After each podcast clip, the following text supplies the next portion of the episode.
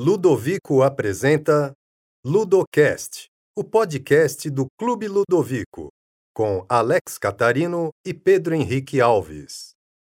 Estamos aqui para mais um Ludocast, o podcast do Clube Ludovico. Agradeço a todos pela audiência. Lembro que este mês de julho temos como livro do mês A Vida da Mente, do sacerdote jesuíta James Shaw. E, como sempre, queria agradecer a audiência de vocês e também a companhia do meu querido amigo Pedro Henrique Alves, que está novamente aqui conosco para participar desse debate. Pedro, bem-vindo a mais um podcast. Obrigado, Alex. Obrigado pela sempre pronta recepção. E vamos debater esse tema interessantíssimo. E temos hoje como nosso convidado o professor Marcos Boeira, professor da Universidade Federal do Rio Grande do Sul. Marcos, que é um amigo meu de longa data, nos conhecemos desde 2002, e é um prazer imenso tê-lo aqui é, conosco e ter esse mês você como curador do Ludovico. Bem-vindo, Marcos. Salve, Alex. Um abraço em ti, um abraço nos nossos telespectadores. Um abraço no Pedro Henrique. Quero dizer que para mim é uma honra estar aqui com vocês e participar como curador desta grande obra do, do A Vida da Mente, do nosso queridíssimo uh, James Shaw. Né? Maravilha, Marcos. É, estávamos falando há pouco que James Shaw não ter sido lançado no Brasil ainda parecia um pecado, né? E o, livro de julho, agora de, de 2020, do, do Clube Ludovico, vai ser justamente A Vida da Mente, do, do James Shaw, que é recentemente falecido, inclusive. Você é o curador desse mês, desse livro. Você pode falar para a gente, assim, em linhas gerais, um pouco mais do que essa obra aborda, sobre a profundidade que ela traz para esse tema? Então, é, essa obra é um tesouro, porque ela explicita em poucas linhas uma espécie de resumo ou síntese do que é a verdadeira educação. Quando nós falamos em educação, nós falamos em vida do espírito. E quando falamos em vida do espírito, nós automaticamente falamos naquilo que é propriamente o título da obra: The Life of Mind, né? a vida da mente. E é curioso porque outros autores também tiveram obras com este mesmo título. É o caso, por exemplo, da Hannah Arendt, que escreve uma obra importante, inacabada, Life of Mind, e que se dedica a trabalhar as, as faculdades da mente, isto é, as faculdades do julgar, do pensar e do querer. Né? Na obra do Padre Shaw, nós temos uma espécie de incorporação dessas faculdades na vida de um ser humano real, de carne e osso, qual seja ele próprio, que mostra por meio de recordações sobre a sua própria vida e a sua, a sua própria experiência docente e intelectual, aquilo que é o próprio da vida do espírito ou da vida da mente. De modo que esta obra, ela apresenta um itinerário para a vida intelectual. Óbvio que ela o faz de um modo um pouco diverso daquele, daquilo que, por exemplo, o padre Sertiange havia feito na, na sua obra sobre a vida. Porque aqui o Padre Shaw toma a sua própria vida, a sua própria experiência humana fundamental, a sua própria vida como um ser pensante, como o ponto de partida e de conexão entre a reflexão filosófica, a atividade propriamente dita da mente, do intelecto, da potência mais alta da alma, e também aquilo que condiz com o sentido da vida, de alguém que está em busca da sabedoria. Ou seja, são conexões profundas que se apresentam nos capítulos da obra e que explicitam a sabedoria e o retrato da vida intelectual a partir da própria experiência concreta do seu autor. Este livro contém, portanto, uma espécie de autobiografia, mas não uma autobiografia que toma por base os fatos e as ações humanas que possível ou eventualmente tenham impactado a vida dos outros. Como é normal pensar numa biografia, mas uma autobiografia que é profundamente autorreflexiva, que lança sobre si próprio e sobre sua própria vida aquilo que é o mais alto a ser alcançado por um espírito humano, a saber, a vida intelectual. Então, acho que, em síntese, me parece, é isto o que esta obra pretende fazer: apresentar um itinerário para a autoeducação, tomando por base a experiência pessoal do próprio autor da obra. Excelente, Marco. É, eu tive o prazer, um prazer imenso, grande honra, de ter conhecido pessoalmente o finado Padre Chau. É, eu estive morando nos Estados Unidos no ano de 2002, um pesquisador da Atlas Foundation, e por intermédio do Alejandro Chaffin, presidente da Atlas Foundation, eu conheci é, o padre Ian Boyd, presidente do Chesterton Institute, que me presenteou com um livro do padre Shaw, fiquei encantado com essa obra e começamos a nos corresponder e em 2004, no encontro da Philadelphia Society, eu conheci pessoalmente. E entre 2004 e 2012, praticamente todos os anos, eu ia visitá-lo em Washington, onde ele dava aula em Georgetown. Depois ele se aposentou de Georgetown, foi morar numa casa jesuíta na Califórnia, que era a província dele, e eu continuei me correspondendo com ele. Ele faleceu no dia 17 de abril de 2019, e o último e-mail que eu recebi dele foi cinco dias antes da morte dele. Então, a gente teve, eh, eu praticamente, é, no mínimo uma vez por mês, trocava e-mails com ele, mas às vezes até semanalmente. Em algumas semanas eram quase diárias. Ele foi um grande mestre. Mas eu gostaria que agora você, Marcos, como nosso curador de julho do Ludovico, falasse um pouco sobre a vida e a obra do Padre Chau para as pessoas que estão aqui nos acompanhando nesse Ludocast. Perfeito. Alex, a vida do Padre Chau, como a vida de todo e qualquer grande homem, é uma vida rica de sentidos, né, e de significados. É uma vida profundamente mergulhada na sabedoria e nas grandes coisas do humano, mas não é, e isso não, não se pode ignorar, é uma vida que marcada, portanto, por profunda, profunda articulação com a docência e com o ensino.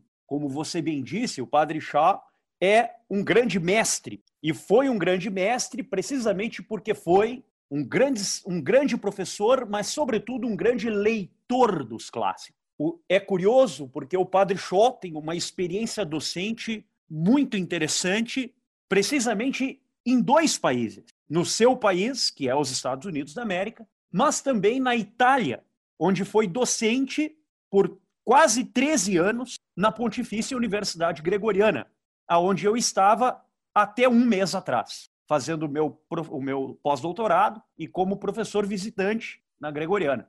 E durante a temporada em que eu passei na Gregoriana, voltei ao Brasil a, questão de um mês, eu, pelos corredores da universidade, me deparando com alguns colegas professores e outros membros da secretaria, eu pude conversar com alguns deles e muitos deles conheciam o Padre Shaw, desde o tempo em que ele foi professor na Gregoriana, lá nos anos 70. Inclusive, um deles havia sido aluno do Padre Shaw à época e me, me disse que as aulas do Padre Shaw era uma, um deleite para os ouvintes, precisamente porque o, porque o Padre Shaw conseguia passar de Platão e Aristóteles a Cícero, Agostinho, Chesterton, Tomás de Aquino e os grandes autores e escritores da humanidade com uma facilidade absolutamente admirável. Padre Shaw foi doutor pela Universidade de Georgetown. Veja, é, é, é um sacerdote jesuíta ele ingressa na Companhia de Jesus em 48,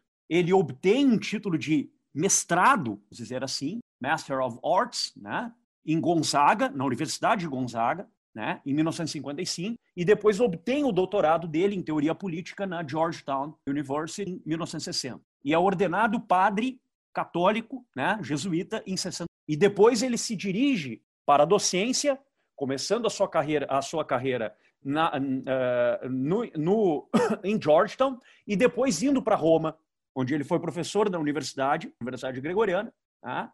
e também depois volta para os Estados Unidos e ministra aulas em Georgetown até a sua aposentadoria em 2012. Tá? Ou seja, é um sujeito de uma profunda vida acadêmica também. É alguém que alinhavava de uma maneira harmônica e equilibrada a sua vida pessoal com a sua vida intelectual e com a sua vida acadêmica. Uma espécie de unidade entre essas diferentes. É como um pensarmos que a vida acadêmica e a vida intelectual são coisas, uh, são, são as mesmas coisas, mas não são. A vida intelectual e a vida acadêmica podem ter conexões, embora elas não, não sejam a mesma. Padre Shaw fez da sua vida acadêmica uma parte considerável da sua intelectual, como professor, mas, sobretudo, como grande escritor que era.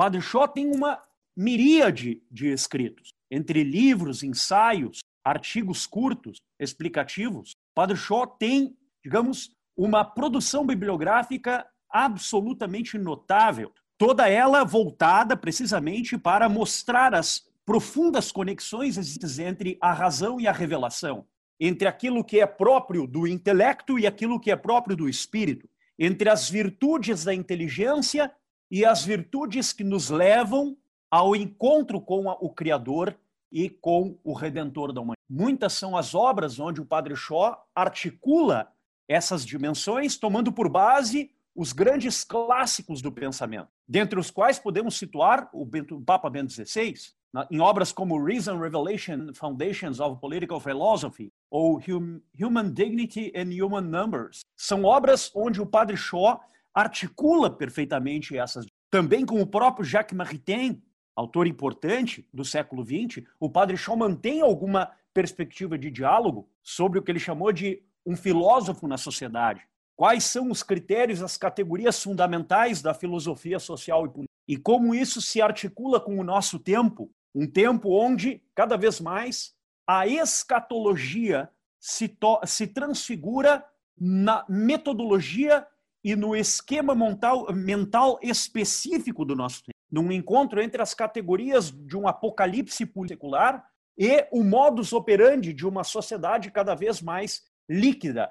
Ou seja, aquilo que nós chamamos de sociedade aberta e os riscos que essa sociedade aberta corre relativamente ao seu próprio aspecto constitutivo. Padre Shaw foi um grande intelectual do século XX e do nosso tempo. Padre Shaw expôs nos seus escritos e obras não apenas ensinamentos baseados nos grandes clássicos do pensamento dental, como Platão e Agostinho, Tomás de Aquino e Aristóteles, Cícero e Leibniz, mas, sobretudo, o Padre Shaw explicitou no conjunto dos seus escritos uma vida profundamente sábia, uma, a vida de alguém que estava em busca do, da sabedoria não de qualquer sabedoria, mas da sabedoria do alto, aquela que nos leva ao encontro entre a fé e a razão, ou, melhor dizendo, como diz ele mesmo, a alegria final, ou a relação entre a razão e a revelação. Muito bem, professor.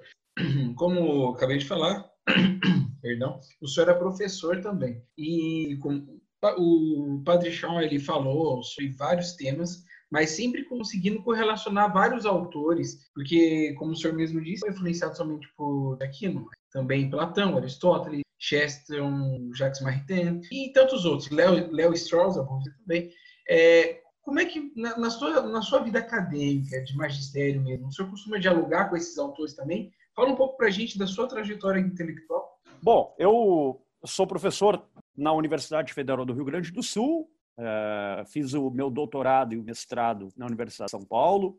Uh, atualmente professor pesquisador da universidade e sou também visiting scholar na Pontifícia Universidade Gregoriana, Faculdade de Filosofia, e também pesquisador pela universidade. Meus temas de pesquisa estão orientados para o estudo da escolástica ibero-americana, Uh, chamemos assim, a escolástica tardia no Velho e no Novo Mundo, em especial na produção de lógica e dialética, né?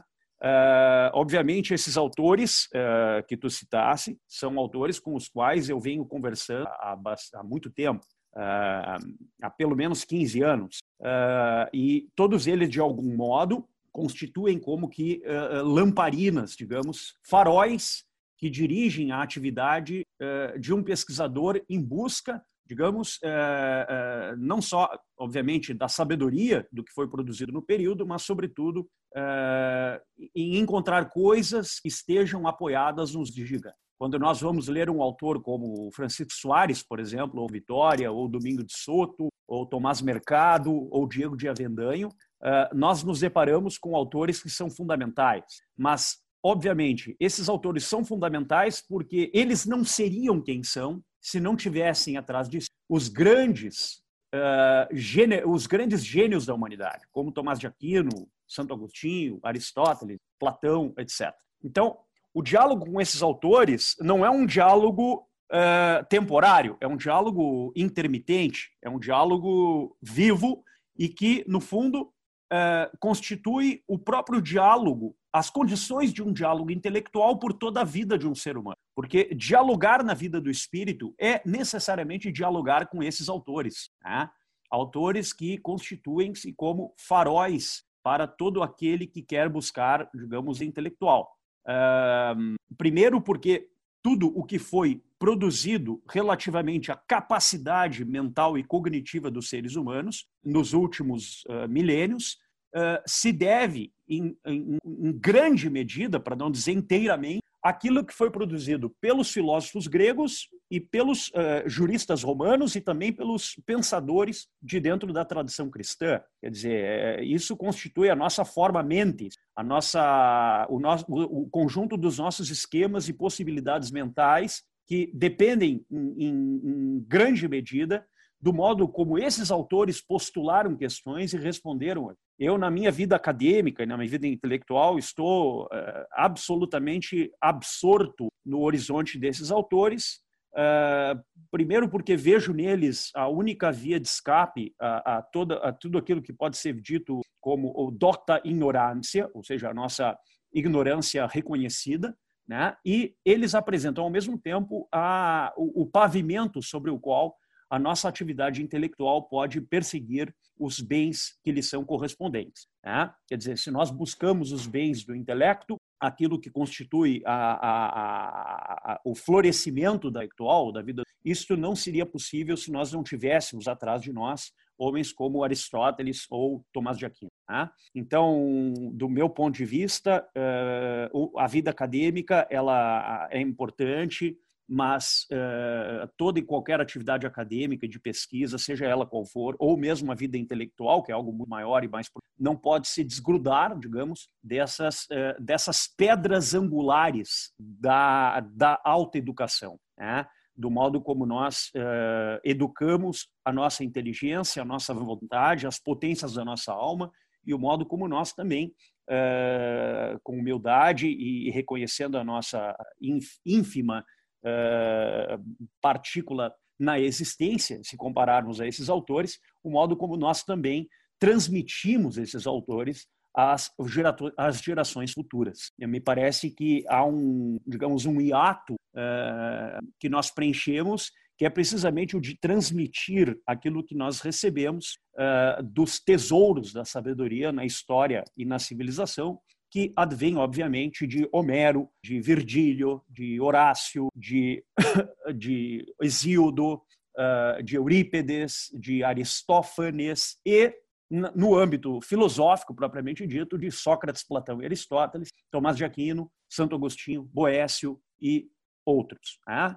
Boaventura, das fotos, São Alberto Magno. Me parece que é, uma vida baseada nisso é uma vida que está em busca de sentido. E estar em busca de sentido é estar em busca do florescimento intelectual e moral, né? que é precisamente aquilo que o Padre Shaw nos ensina na sua própria vida e nos seus escritos. Então é isso, em resumo, em síntese, o que eu poderia dizer a esse respeito. Agradecendo a pergunta. Marcos, mesmo sendo o Padre Shaw um profundo erudito, pensamento foi marcado pela disciplina característica de um tomista, ele também tinha nos seus escritos, era, se manifestava neles, uma profunda alegria. Ele foi um professor que realmente amava o magistério. É, e um dos pontos do senso de humor desse saudoso mestre que eu tive a honra de ter é expresso no modo como diversas vezes ele colocou quase em pé de igualdade o filósofo grego Platão e a personagem Charlie Brown das tirinhas Peanuts do Charlie Schultz. É uma coisa que uma vez eu até brincando que lhe perguntei, essa questão dele usar tirinhas, cartões, é, coisas do cotidiano, e ele, dizia, ele me respondeu dizendo que uma verdade é uma verdade, independente de quem a diga, seja Platão ou uma tirinha é, dessas. Você pode falar um pouco dessa questão específica da alegria, dele estar citando é, Charlie Brown, Snoopy, na, nos estudos filosóficos dele, e de modo mais amplo sobre essa questão da alegria no conhecimento? Isso é uma coisa muito, muito interessante, né? Aliás, esse é um gênero literário muito presente nos autores de fala inglesa, como é o Padre Shaw, como também é o Chesterton, como o Tolkien também, de algum modo, e outros, né? Essa relação da alta sabedoria e da alta educação com a alegria, né? com essa grande virtude humana que é a alegria, a alegria do espírito, né? o modo como a alma uh, se maravilha e se admira perante os tesouros da verdade que estão, de alguma forma, uh, manifestos quando nós adentramos, digamos, abrimos, o digamos, o baú né? e conseguimos verificar lá dentro as verdades construtivas do gênero humano. Né? O, o Padre Shaw tem coisas engraçadíssimas ali, né? Isso que tu trazes, por exemplo, é, é muito interessante. O Padre Shaw sempre dizia é, que o, o, tanto o Platão quanto o Charlie Brown são, são personagens que encantam, né? São, são figuras encantadoras. Tá?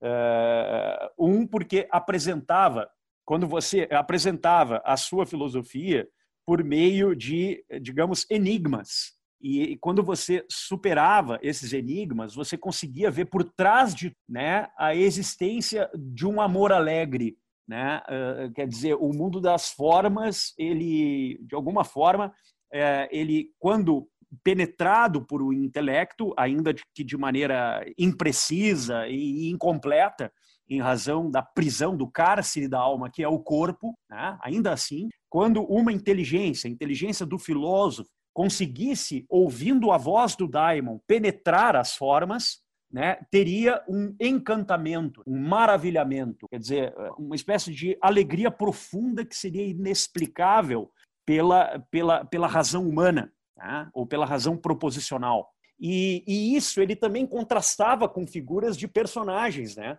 é, como é o caso de Charlie Brown, né? Charlie Brown era alguém que uh, todas as realizações do Charlie Brown sempre no final tinham algum problema, né? Sempre dava errado, né? O Padre Shaw mesmo aqui no, no, na Vida da Mente ele nos chama a atenção que o Charlie Brown é um homem e diz ele assim, né? O Charlie Brown é um bom homem para quem as coisas sempre dão errado, né? Platão sabe que as coisas dão errado. O filósofo dedicou toda a vida a instituir uma república no discurso em que as coisas dão certo por essa cidade no discurso de nossas almas é a essência do que é conhecer. Ou seja, por que, que nós precisamos de uma república, de uma, um conjunto de instituições políticas? Justamente porque nós somos incapazes de viver e ver a alegria. Né? O cárcere do corpo impede a visão da verdade, a visão da alegria. Então, a república tenta, de alguma forma, mitigar essa. Né? Charlie Brown também, na vida dele, as coisas sempre davam errado no final. Quer dizer, se ele fosse chutar uma. Diz o Padre Shaw aqui, nesse mesmo, nesse mesmo apêndice, né, no 2, ele diz: Schutz queria que soubéssemos que Lucy nunca permitiria que Charlie Brown chutasse a bola sem que ela o tomasse no último. Quer dizer, Charlie Brown chutava a bola e quem é que pegava? A Lucy. Né?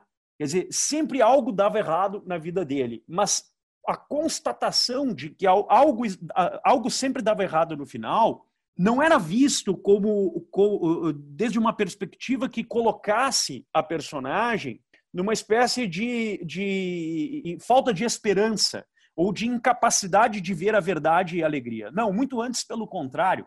O contraste é precisamente para mostrar que a tentativa de buscar o sentido da vida na nossa própria vida né, sempre dá uns burros na água. Ou seja, desde o momento em que nós acreditamos que nós somos capazes de conquistar por completo de maneira absoluta a alegria, nós já estamos colocando a direção da nossa vida né, num objetivo que é inalcançável, inatingível. Porque a alegria está precisamente em reconhecer que nesta vida eu não sou capaz sozinho de conquistar a felicidade. E que, portanto, a felicidade pressupõe que eu direcione o sentido da vida para fora dela, para além dela. Ou, para usar um jargão platônico, para o mundo das formas, para o mundo da perfeição.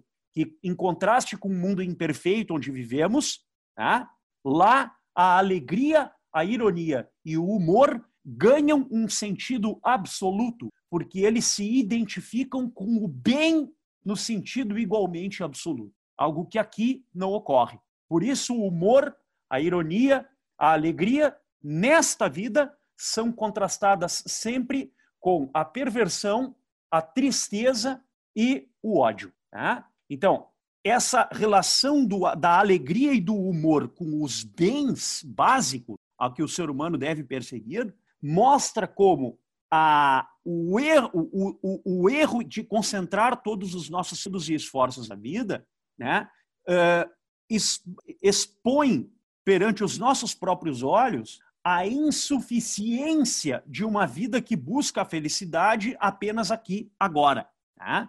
Então, o Padre Shaw uh, parece que gosta de estabelecer esses contrastes entre os grandes gênios da humanidade e as personagens que estão nas obras literárias, sobretudo as obras, obras literárias do nosso tempo, como é o caso dessa, né, as parábolas de Penuts, uh, precisamente para mostrar que existe uma algo por trás do humor e algo por trás da mera alegria efêmera do nosso tempo, que é precisamente a alegria eterna, né? que reside precisamente num mundo mais perfeito do que esse. Maravilha, professor. Muito bom. Bom, a gente já está chegando no fim, eu sou encarregado de fazer a última pergunta. E a pergunta que eu queria fazer para o senhor é uma pergunta bem genérica mesmo, de estilo programa de TV normal. É pergunta é a seguinte: qual é, qual é a importância do livro A Vida da Mente, do, do Clube Ludovico, para o Brasil de hoje, ou seja, o contexto que a gente está vivendo hoje no Brasil. É claro que hoje não se refere somente ao contexto pandemia, né? Porque parece que tudo agora que cai na pandemia, né? Mas não, um contexto geral do, do, do Brasil é, moderno e contemporâneo. Qual é a importância? Perfeito. Bom, eu, eu tenho a impressão, Pedro, que esse livro se destina para todo aquele que quer, bus quer buscar sentido para a própria vida. Isso por uma razão muito simples. O livro apresenta um itinerário para a vida intelectual, apresenta um itinerário para a paideia, para a própria educação. Muitos alunos me perguntam, professor, por onde eu começo? Qual é o ponto de partida? Aonde eu devo começar? Quais autores eu devo ler no início? Ah? E óbvio que se uh, um aluno de 17, 18 anos te pergunta aonde eu devo começar, você até pode sugerir a leitura da Ética Nicômaco, pública. Ali, obviamente, estão os primeiros passos, mas também os últimos passos, diria um professor meu. Quer dizer, esses grandes autores da humanidade, eles constituem o ponto de partida e o ponto de chegada, né? E isso é curioso, porque o Padre Shaw, nesse livro, diz que quando nós lemos um autor como Aristóteles, um livro como a Ética Nicômaco, se nós lermos apenas uma vez, nós não lemos o livro. Este é um livro para ler 60 vezes ao longo da vida, né? precisamente porque cada leitura traz uma nova resposta, um novo olhar, algo que nós na leitura anterior não prestamos a, a devida atenção e que agora se revela na nova leitura. Então, óbvio, esses autores constituem o ponto de chegada, o ponto de partida de chegada. Mas, hoje em dia, nós também nos perguntamos assim: sim, mas quem fez isso? Há pessoas que fizeram isso? Há exemplos humanos reais, exemplos de carne e osso de pessoas que fizeram isso? Bem, é aí que se coloca o livro do Padre Shaw, porque o livro do Padre Shaw apresenta uma vida humana concreta e real que fez isso. A vida de alguém que esteve em busca dessas permanentemente. Tá? Então, é, você pode dizer assim: ah, olha, professor, né, um aluno que eventualmente venha a perguntar sobre isso, diz: não, ok, eu já entendi, vamos começar para Platão e Aristóteles, mas uh, quem que o senhor conhece que fez isso? Tá? Aí você diz: olha, eu conheço algumas pessoas. Uma delas certamente é o Padre Shaw. Tá, e como é que eu posso verificar isso? Bom, você pode verificar isso lendo um livro dele, chamado A Vida da Mente. Porque a leitura desse livro mostra o que é a experiência de um grande intelectual em busca da verdade. Tá? Uma vida inteira dedicada à busca da verdade. E, portanto, a busca de si. E os exemplos contrastados entre as posições filosóficas ali refletidas e as narrativas aluzentes, a, a, a, que aludem à própria vida do Padre Jó, né? por exemplo, o diálogo dele com o primo dele, né? que nunca saiu lá do lugar onde eles nasceram e que era um homem de grande inteligência prática, né? Alguém que nunca teve autoeducação, não foi para a universidade nem nada, mas viveu na fazenda a vida inteira e tinha um conhecimento prático absolutamente formidável, né? E, e como isso impactava o, o, próprio Padre Shaw, como ele ficava assim inquietado com isso, né? Gostava de conversar com esse primo dele.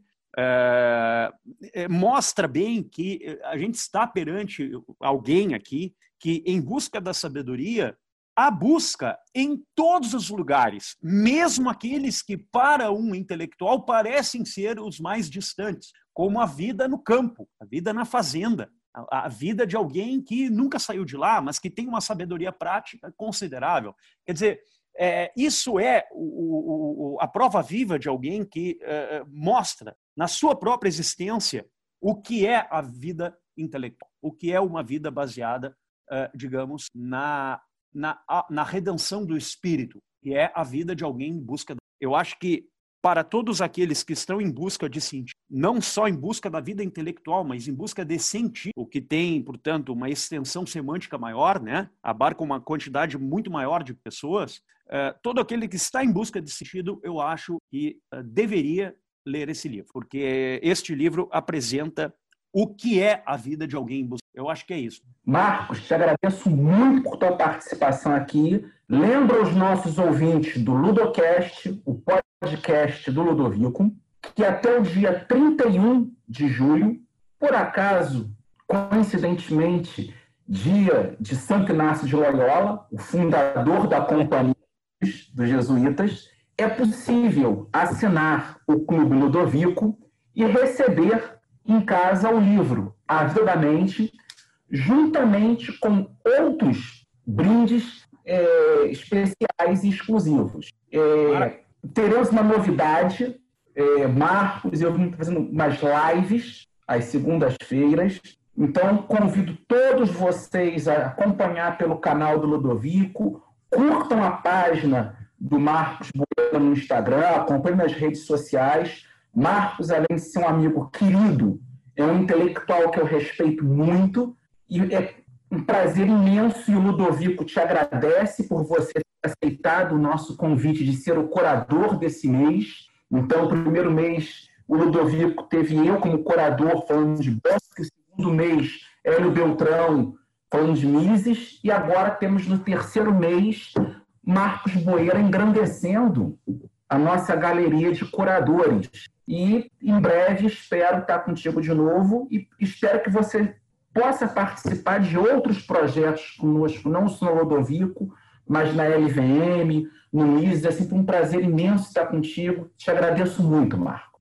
Alex, querido, para mim é uma honra, uma grande satisfação, um grande prazer é, tu é um amigo muito querido de anos, de longa data, já nos conhecemos há mais de, há duas décadas, imagina, são 20 anos de amizade. Tu é um irmão, um grande amigo, e quero te dar um abraço caloroso aqui, né, nesse final de programa. Abraçar também o Pedro, agradecer a ele pela recepção, pelo, pelas perguntas, e dizer para que foi uma honra Estamos com certeza juntos. É, quero me colocar totalmente à disposição também da LVM para estarmos juntos em outros, em outros uh, projetos e dizer que para mim é uma alegria e uma honra né, estar como curador dessa grande obra, deste extraordinário intelectual que foi o padre James Shaw. Para mim é uma honra. Muito obrigado, um abraço em todos. E eu vou fazer uma cobrança só. Tens que vir para São Paulo, fazer aquelas belas pizzas que você faz.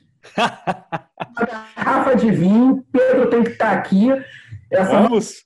Tem que ser pessoal também com vinho e pizza. Sem dúvida. Podem, pode contar comigo, com o maior prazer.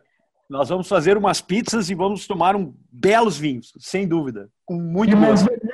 Reclamar nesse dia de que o Pedro tem que fazer dieta. E eu vou seguir a minha dieta nesse Né, Pedro? A, a, minha, a minha dieta é mais fugidia do que o mundo das ideias. Pedro, te agradeço pela participação mais uma vez.